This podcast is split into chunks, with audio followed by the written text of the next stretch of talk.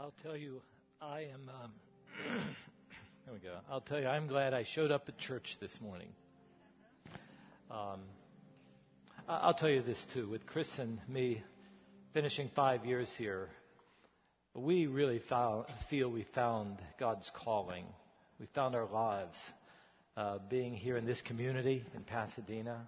Don and Jim. Uh, who are so active in our community and in this church. And just so thankful that you've uh, accepted us and uh, have stuck with us all these years. And for you, um,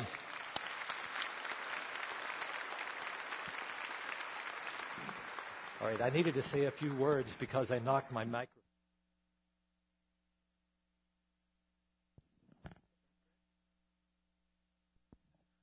We, we always do things really smooth. We never have any glitches here at, at Lake.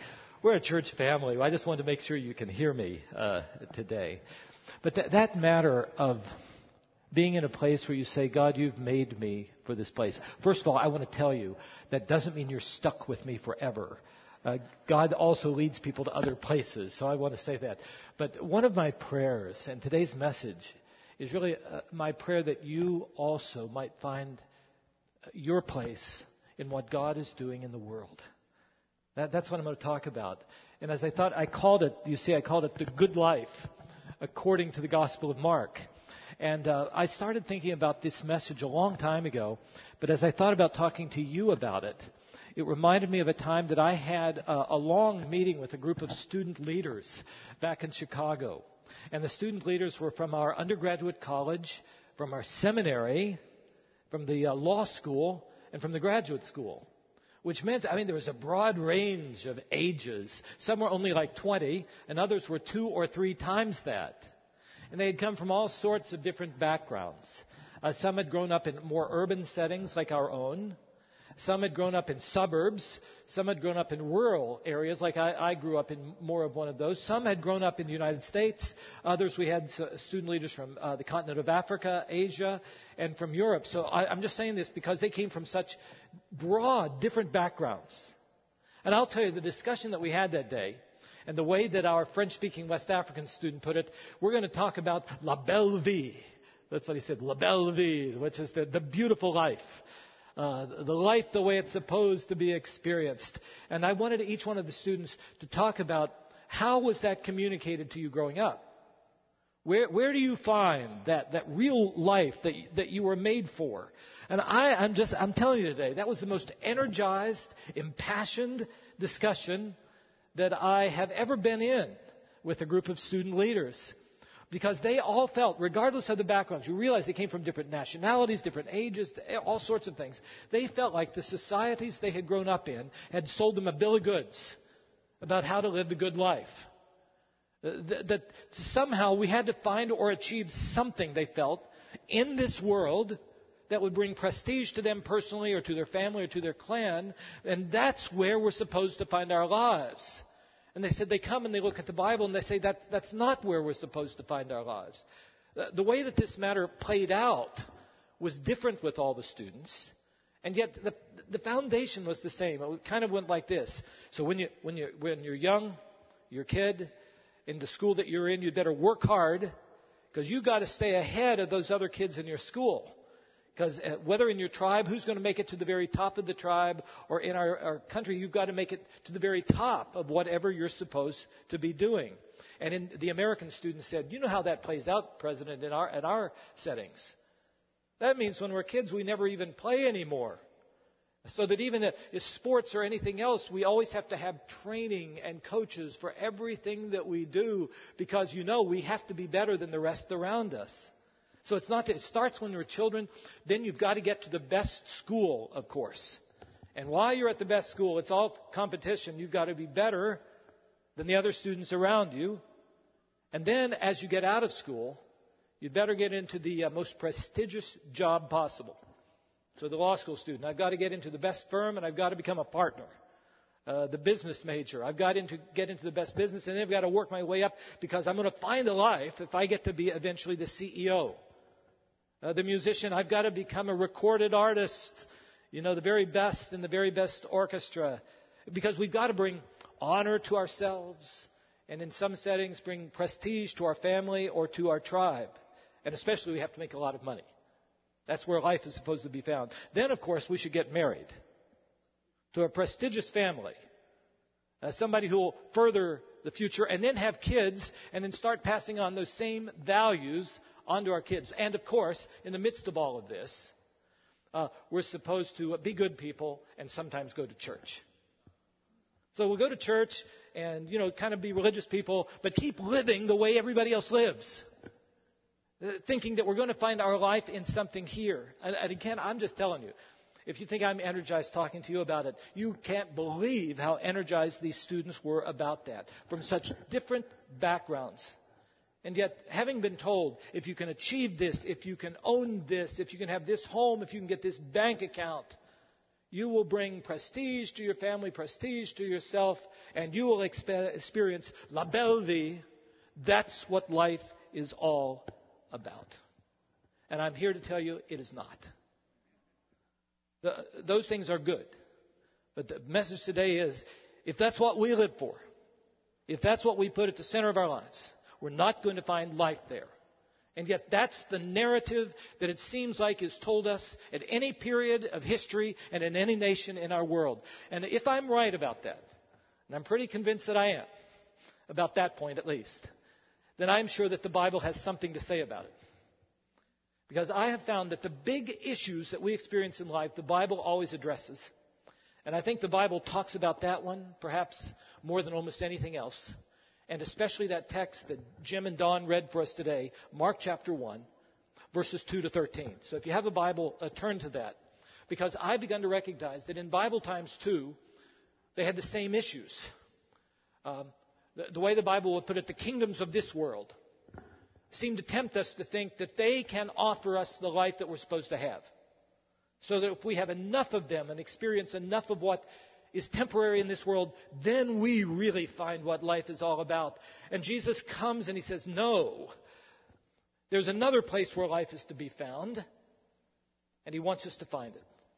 And so the text today takes it up. And there are going to be three very simple points that, so that we can begin thinking in a biblical, Christ centered sort of way. The first point is going to be this that when we give our lives to Jesus, we read this word, that the way you and I look at the world is different from the way that we used to.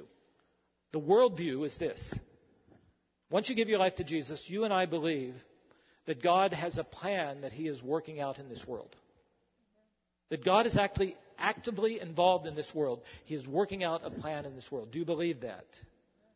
Number two, then our issue, if we're going to find our lives, the most important matter in your life and in mine is finding our place in what He's doing.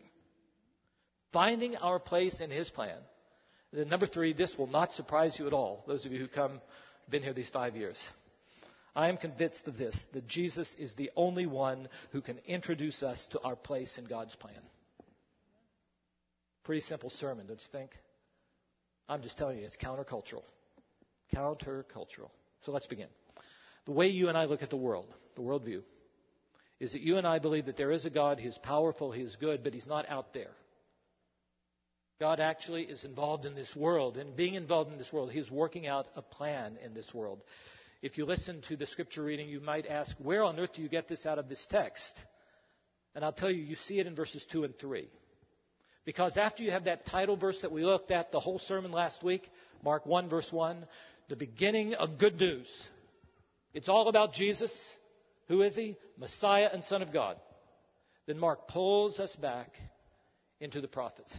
He wants us to know that this thing that God is beginning is a part of a longer term plan. That as Paul would put it in Ephesians chapter 1, that before this world was created, God had a plan that he was going to work out in this world. And what he does, he pulls us back and he says to the writing of the prophet Isaiah, but actually, Isaiah just summarizes something much bigger than he was. He takes us to three texts in the Old Testament. One is in the book of Exodus, Moses, who lived probably 1400 years before Jesus. One, the very last prophet in the Old Testament, Malachi, probably 350 years before Jesus. And then, of course, the one who summarized that was the one that they considered to be the prophet of all prophets, Isaiah, who lived in between Moses and Malachi. And all of them, he said, show us that what is happening now is not new. God is at work, and he is working out a plan. The book of Exodus, uh, visitors who are here, um, the whole summer we went through the book of Exodus. And one of the main things we learned early on is that when things were happening in the lives of God's people that seemed to make no sense, God was still at work. He was still there. Do you remember while they were in slavery and they cried out to God, this profound little phrase that you find in Exodus chapter 3 God knew. God knew where they were, He knew they were hurting, but He knew much more than that. He knew what He was going to do.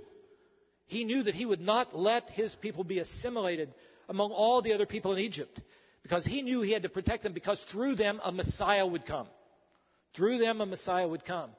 So God knew, and then in this particular verse that Mark quotes, it's in Exodus 20, verse 23. He says, Before I take you to your part of my plan, before I take you into the promised land, I'm going to send a messenger ahead of you to prepare the way. That's what he says. He said, Mark says that. I will send my messenger ahead of you from Moses. But it wasn't just that. You move all the way up to the very last prophet that is recorded in, in the uh, Old Testament, to, to Malachi. And in Malachi 3, verse 1, and chapter 4, verses 5 and 6, written about a thousand years after Moses. God was still at work in the world. That's what the Gospel of Mark is telling us, working out a plan. And what it says there is, even though the people in Malachi's day had walked away from God, being religious, but not really following God, God says, I'm still going to work with you. I haven't given up on you. And I'm going to begin a new work. But before I begin that work, I'm going to send a prophet, a messenger ahead quoting the very same thing, who will prepare God's way. Um, and, and, and, he referred specifically to Elijah because Elijah was this prophet who didn't die, and everybody thought Elijah is going to come back again before God sends the messenger, the Messiah, to do the work. And Elijah would be a person who wears weird clothes and eats strange food. Somebody like him is going to come, is what the plan says. And then, of course, in verse 3 of Mark chapter 1, he refers to Isaiah, written between Moses and Malachi. And Isaiah also said to a people who thought that God had forgotten them and abandoned them, God has not forgotten you. You might not see what he's doing, but God is still here and he will speak to you. Be comforted, he says. Have you not heard? Have you not known? The Lord is the everlasting God. He doesn't forget, and he is going to send a messenger who will prepare the way for his work to be finished. I, I, with all of this, I hope you see my point. Uh, I, I wanted to show you this because the point is that many times in our lives we look at things that are happening and it seems that, we, that God is far away. We don't quite know what He's doing. Or maybe when we see things, we think God is at work here. It looks strange to us. But God is saying, I have a plan that I'm working in this world. And you must learn to trust me in the midst of that. That's the way we, as followers of Jesus, look at this world. That this isn't just a haphazard world like the existentialist said. That's absolutely absurd. It's not the kind of world that the students talk to me about, where it's just a chance thing, that if you get to succeed, you might have a real life. And other lives aren't real lives. It's not that at all. God is at work in everyone's life. And there is a purpose for each one of us being made.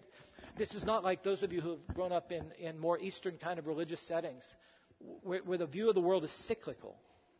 It, it's this process of, of living and dying where karma plays its way out. No, no, no. It, the Bible's worldview is a linear worldview. God is at work. He is doing something. And what he asks us to do is to trust him.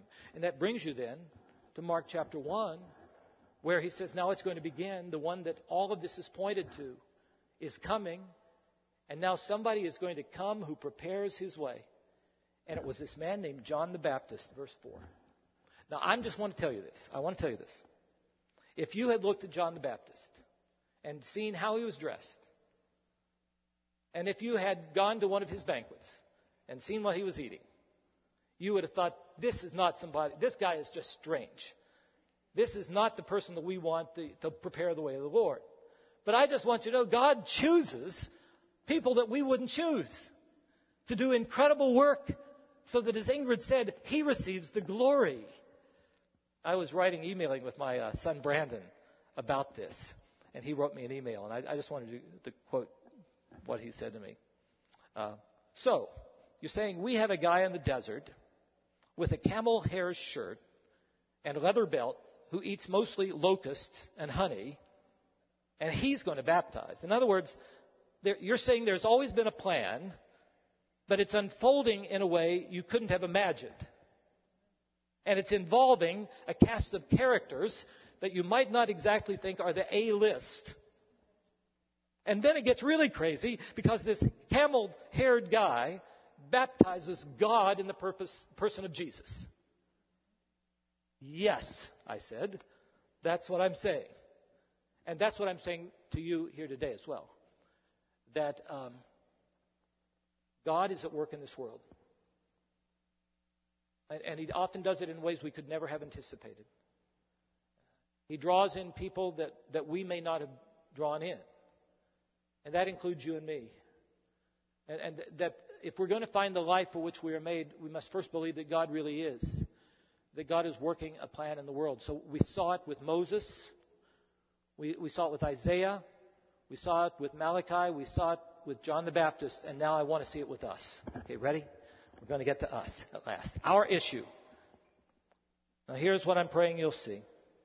Is that the most important matter in you finding your life is to find your place in what God is doing. Which means we've got, to, we've got to believe that God is doing something. And then we have to say, I am yours. And I'll be wherever you want me to be, and I'll go wherever you want me to go. Now, where do you see that in this text? Read it through, and I hope you'll go through and, uh, this week and, and read it very carefully. But in this repeated word of, of repentance, that's where you see it. Uh, John the Baptist came, and his baptism, it says, was a baptism of repentance. And repeatedly, this beginning point of knowing God is repentance. Now, I'll tell you, that's a word that you almost only hear in church, right? And I think even in church, we don't know what it's talking about. We, we've minimized it. You know how most of us think about repentance? That we have a, a few bad points in our lives, maybe our thought life or some of the actions, or, you know, you can think about where you fall short. And we turn away from those and ask God to forgive those. And, and that is a part of it. But then we think we can go and keep living the way the world lives anyway. But this word for repentance is much bigger than that. Uh, the, the Hebrew word is shuv, and the Greek word in the New Testament is metanoia, and both of those mean a complete turning around of the whole of our lives. It means we change our whole way of thinking. The way you and I make decisions, the choices that we make, that the world lives for itself or it says you've got to have more of what we have. And what we do is we turn around from that and say, no, my life is to be found in God. And then these other things, I can just enjoy them, not as primary things, uh, but simply as gifts from God. But God is the one who has to be at the center. It means that we turn ourselves around from self glorifying people to God glorifying people. And, and when the world, as the students would say, is selling us a bill, bill of goods, and it keeps wherever we've grown up, it tells us have more of what this world has to offer more power, more authority, more prestige, more fame, more money, whatever it is, and you'll find a life. We turn away from that and say, no, no, no. My life is to be found with God at the center. That I want to be wherever He wants me to be. The most important issue in your entire life, if you're going to find life, is finding your place in God's plan in this world. Now, I think we here in Southern California can see this perhaps more clearly than almost anybody else. Because here we have, not everybody, we have a few people who are able to find almost everything they'd ever wanted to have tremendous success in the media and entertainment industry and finance or whatever.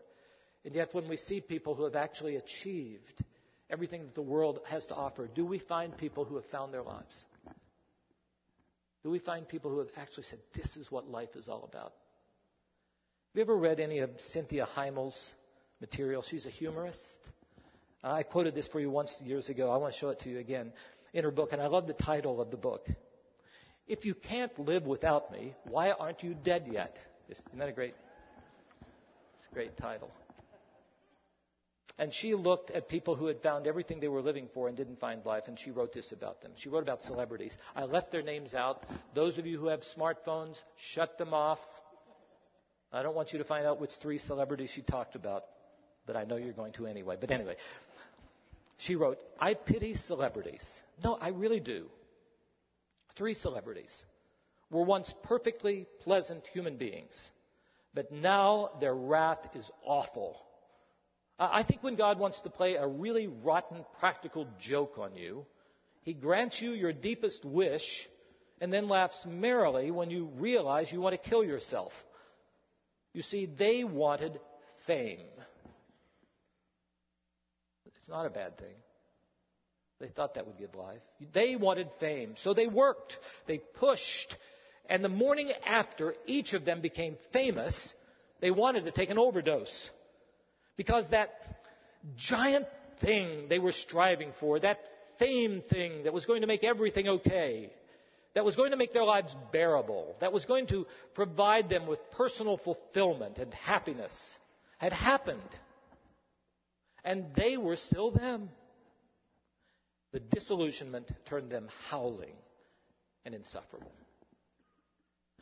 Now, I, I tell you, I am not as negative about people in our own community who have thought that I'd find life if I can just achieve that. And then achieved it, worked hard, disciplined themselves, used their gifts, and found that that didn't give life. Because the world is just constantly giving this message that, it, that if you have that, if you achieve that, then you'll have life. I, I just want you to know that those things aren't bad, they're wonderful things. I, I love it when in our community we have people who have wonderful gifts of entertaining us in film, in music. Don't you? So thankful when I get to, to watch a good show or watch a good movie or read a great book. But I'm just telling you that even though there's a, a real beauty in pursuing uh, and using those gifts to the best of the ability God has given you, when you live for that and you think life is found there, it will always let you down. Those things are beautiful additions to life, but they are rotten gods. They're terrible gods. And, and most of us, really, it ends up that we're living for ourselves. And when we just do things for ourselves, we become terrible gods too. Good, I got an amen. We are. Because we're not God. We were made for God. And the Bible's consistent message is it's when God is at the center of our lives, when He is in, in charge, that it doesn't ruin our lives. That's where we find life. Genesis chapter 2. When, when God was walking with people, He was the one calling the shots, but they had fulfillment and purpose in their lives. Uh, God gives us the opportunity to use all that He's made us to be. They were caring for this creation. Read it in Genesis 2. It was good. It's when they left Him out and said, I can find a life better than He can give me on my own without Him. Genesis 3. That's what they did. That's when things fell apart. That's when things fell apart. And right now, too, God knows that we were made for Him, for our lives to orbit around Him, instead of us just living for ourselves, where we end up competing with one another, and, and at the end of the day, just dividing from one another. Because if you just live for yourself and everybody else is, it puts you at odds with everybody else. That's where wars come from. He says, if we live that way, we won't live. Instead, you've got to learn to trust that God has a plan, point one. And the issue, if you're going to find life, is finding your place in that plan. And you have to trust that God is good and that His way, though different from yours and mine, that we would choose, is always going to be better. One of my favorite verses in the Bible is Jeremiah 29 11. Uh, Jeremiah was a man who didn't live a life that any one of us would have chosen, and he didn't choose it either for himself. And yet, the hard life that he lived uh, did not keep him from real living. And, and God turns to Jeremiah and he says, Jeremiah, I know the plans I have for you plans to prosper you, not to harm you, plans to give you a hope and a future. That we're most alive when we know where, where God would have us to be, even when those times are hard, even when they're confusing, even when the people God uses around us seem to be as strange as John the Baptist was. God says, In me is found life. And in our world, those students were saying to me, this bill of goods that the world is selling us, that it's all found in you getting something here in this world that doesn't work. Many of the modern songwriters are writing about this. Once again, my son Brandon sent me a song. He often sends me songs saying, if you're going to speak to people in our world, you have to listen to more stuff than you listen to. And this was, he sent me a YouTube video of, of uh, Fleet Foxes. Some of you may know them. They're an indie group from Seattle. And they have a, a new CD that came out a year ago called um, uh, Misunderstanding Blues. Oh, Helplessness Blues. Helplessness Blues. And the title song has this marvelous lyric. It's so thoughtful. I was raised up believing I was somehow unique. Like a snowflake, distinct among snowflakes, unique in each way you can see. And now, after some thinking, I'd say I'd rather be a functioning cog in some great machinery, something serving something beyond me. But I don't I don't know what that will be. I'll get back to you someday soon. You will see. Isn't that profound? It's telling us what I know is true. You and I were made for something beyond ourselves, not just to live for ourselves. We're able to be a part of something much bigger than ourselves. That's where we find life. And the most important issue I want you to know is to find that thing beyond yourself in God's plan for which He's made you. So, third and final question today um, Who can bring God back into His rightful place in your life? And the answer is three of you know. So here it is. Here's the claim of the Bible, New Testament. Jesus is the only one who can introduce us to our place in God's plan. That's why he came. I did not come, John 10. I did not come to kill, steal, and destroy like other things. They promise you so much they don't deliver. I have come that you may have life and have it to the full. La belle vie. That's what he came for. So let's see how he gets at it. There are two witnesses in this text. Uh, people who tell us who Jesus was. One was John the Baptist, the other one was God the Father. All right, John the Baptist preaching this baptism of repentance. People coming to him from all over. You know, John the Baptist was so respected. The rich and the poor, um, uh, the well educated and the uneducated, they loved to listen to John the Baptist. He had a big following a hundred years after Jesus. And yet, the amazing testimony you read him speaking about Jesus is this one who is coming, I can baptize you for the repentance of your sins, but he is going to baptize you with the Holy Spirit.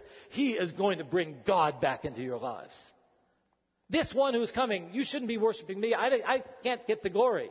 This one I'm going to be pointing to. He is, I'm not even worthy to untie the sandals of his shoes, which is the language of servanthood and slavery. In other words, John is saying, the one who is coming that I'm pointing to is when we find our lives, when we serve him and allow him to be the Lord of our lives. Yeah, there's the message. Now, as powerful as that witness is, it pales in comparison to the second witness. God the Father, verse 11, this voice from heaven declares when Jesus was baptized, This is my Son, the one I love. In him I am well pleased. The first when I read this, I keep thinking how beautiful that is if, we, if our fathers will say that to us. I need to call my children and tell them that because I am. But they have God the Father say that about Jesus. And essentially what he's saying is what John would say in John 1:18. That God the Father, no one has ever seen God the Father at any time except God the Son, and he makes him known to us. This is the one who shows us who God is, what God is like. And, and then as you read the text, you'll see that the dove descended, the Spirit of God descended like a dove upon Jesus. Do you know what that's about? What that's about is it goes back to Genesis chapter 1, where the Spirit of God was hovering on the face of the deep. That, that God was at work doing a plan, and what Jesus is saying is, I am the one who's come to bring God back into your plan so that that creation can be recreated. Uh, the voice is, He is the one and the only one who can bring God back into our lives. For He is the sinless Son of God who lived the life we should have lived, but we haven't. And is willing to take our place and bring God into our lives. Uh, the question always is how, how can a holy God come back into unholy people like me and you? You ever ask that question? How is He going to do that? We, we've been unholy people. How will a holy God come into my life? And the answer is that Jesus identifies with us fully. And what he has done, he gives to us. And that identification is seen in his baptism. Now, we have Fuller Theological Seminary students who come to Lake Avenue Church. So I'm always intimidated by the theologians, so I think they're going to be asking this question. And this brings a huge theological question up, and since we don't have any time for huge theological questions, I can give a very brief answer. The question is why did Jesus have to be baptized into a baptism of repentance? He'd never sinned. He didn't have anything to repent of. Do you ever ask that question? Ask it. And it's not an easy answer. But I, but I think it's, it's pretty clear when you read the rest of the Gospel of Mark and the rest of the Gospels. The basic meaning of the word baptism means to identify with. Uh, when you are baptized, you say, My life is no longer my own. I'm baptized in the name of the Father and the Son and the Holy Spirit. I belong to God. I remember I baptized an older man. He was up in his 80s. And I said to him, it was back in West Virginia, Jim. I said to him, You know, I don't have to dunk you all the way under the water. I'll, I'll sprinkle you. And he said, No way. He said, um, he, he said, I want everybody to know that I belong to Jesus from head to toe. None of this sprinkling stuff. It's, it's that full identification with. And when Jesus was baptized, he was identifying fully with us. And at the end of his life, he would identify fully with us, bearing our sins upon himself. And the identification of Jesus with us was not just on the cross. It was the way he lived. And already in this early text, we see he goes into the wilderness and is tempted in every way, just like you and I are tempted. Uh, in fact, the devil tempts him in the same ways these students talked about. Oh, you want more the, you want a real life, Jesus. You need more possessions, I'll give them to you. You need more power, I'll give them to you. Need more um, uh, uh, prestige and fame, I'll give it to you. And Jesus resisted it without sin.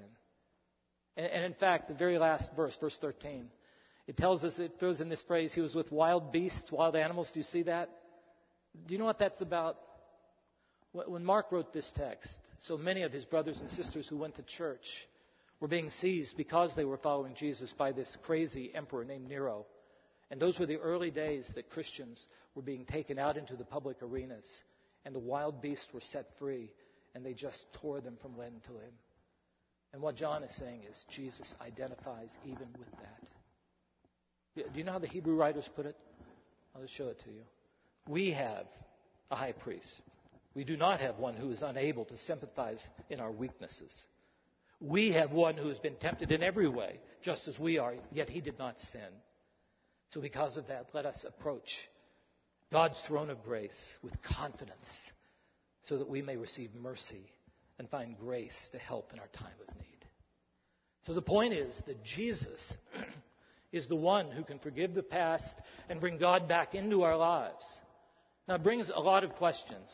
And as I've talked with people about this message all week, they said, But Pastor Greg, this, this matter of Jesus being the one who introduces me to God and to his plan for my life, but how does that play out in my life?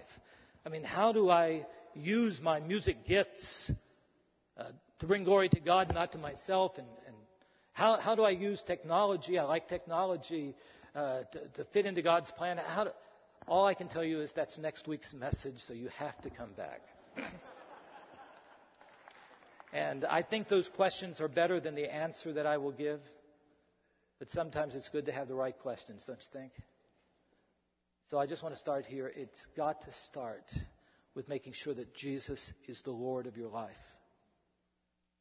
Until that has happened, until you've just said, I am yours. Wherever you will have me to go, Lord, finding that La Belle Vie just can't even begin to happen because that's where it all starts. We have to trust that, that He will lead us and show us how He will use those gifts that, that He has given to us.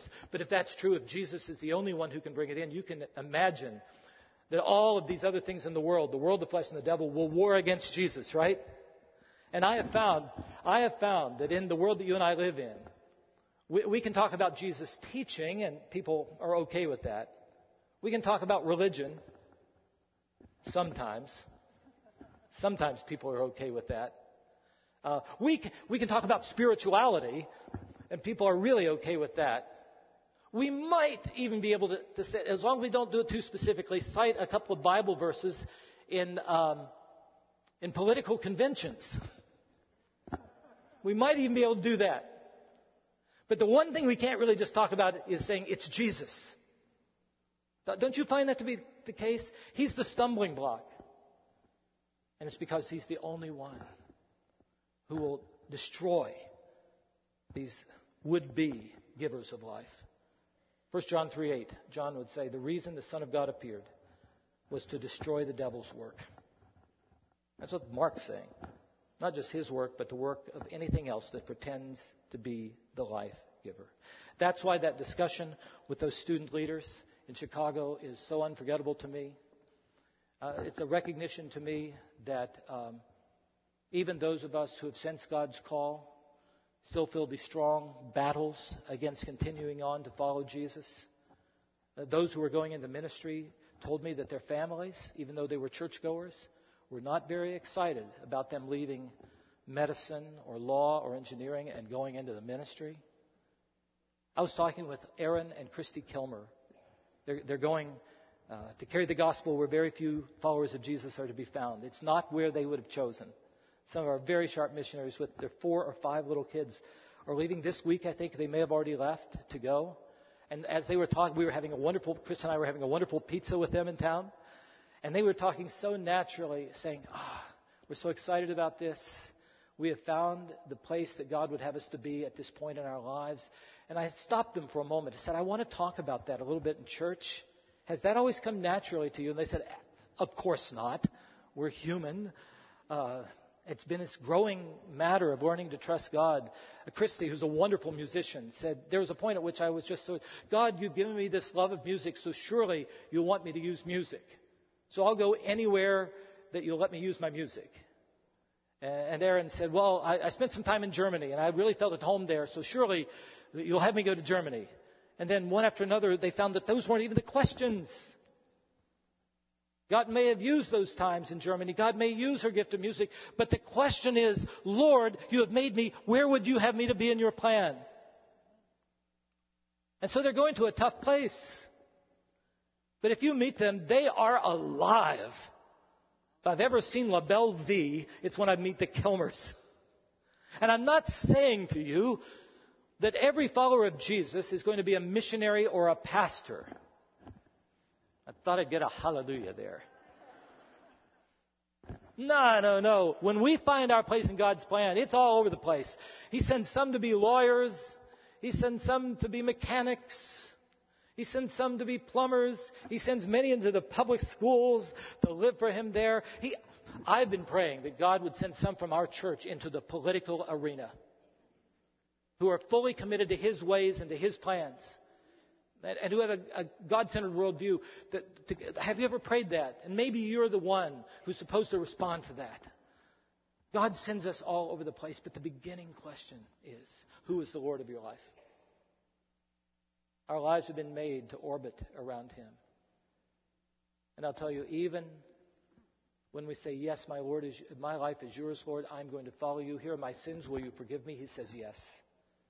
Here's my present and future. I give it to you. That there will still come times where you feel temptations. Put other things in God's place. There will still be many times where things are very confusing. Students, sometimes you'll have such smart people telling you this can't possibly be true. They did that in Jesus' days too.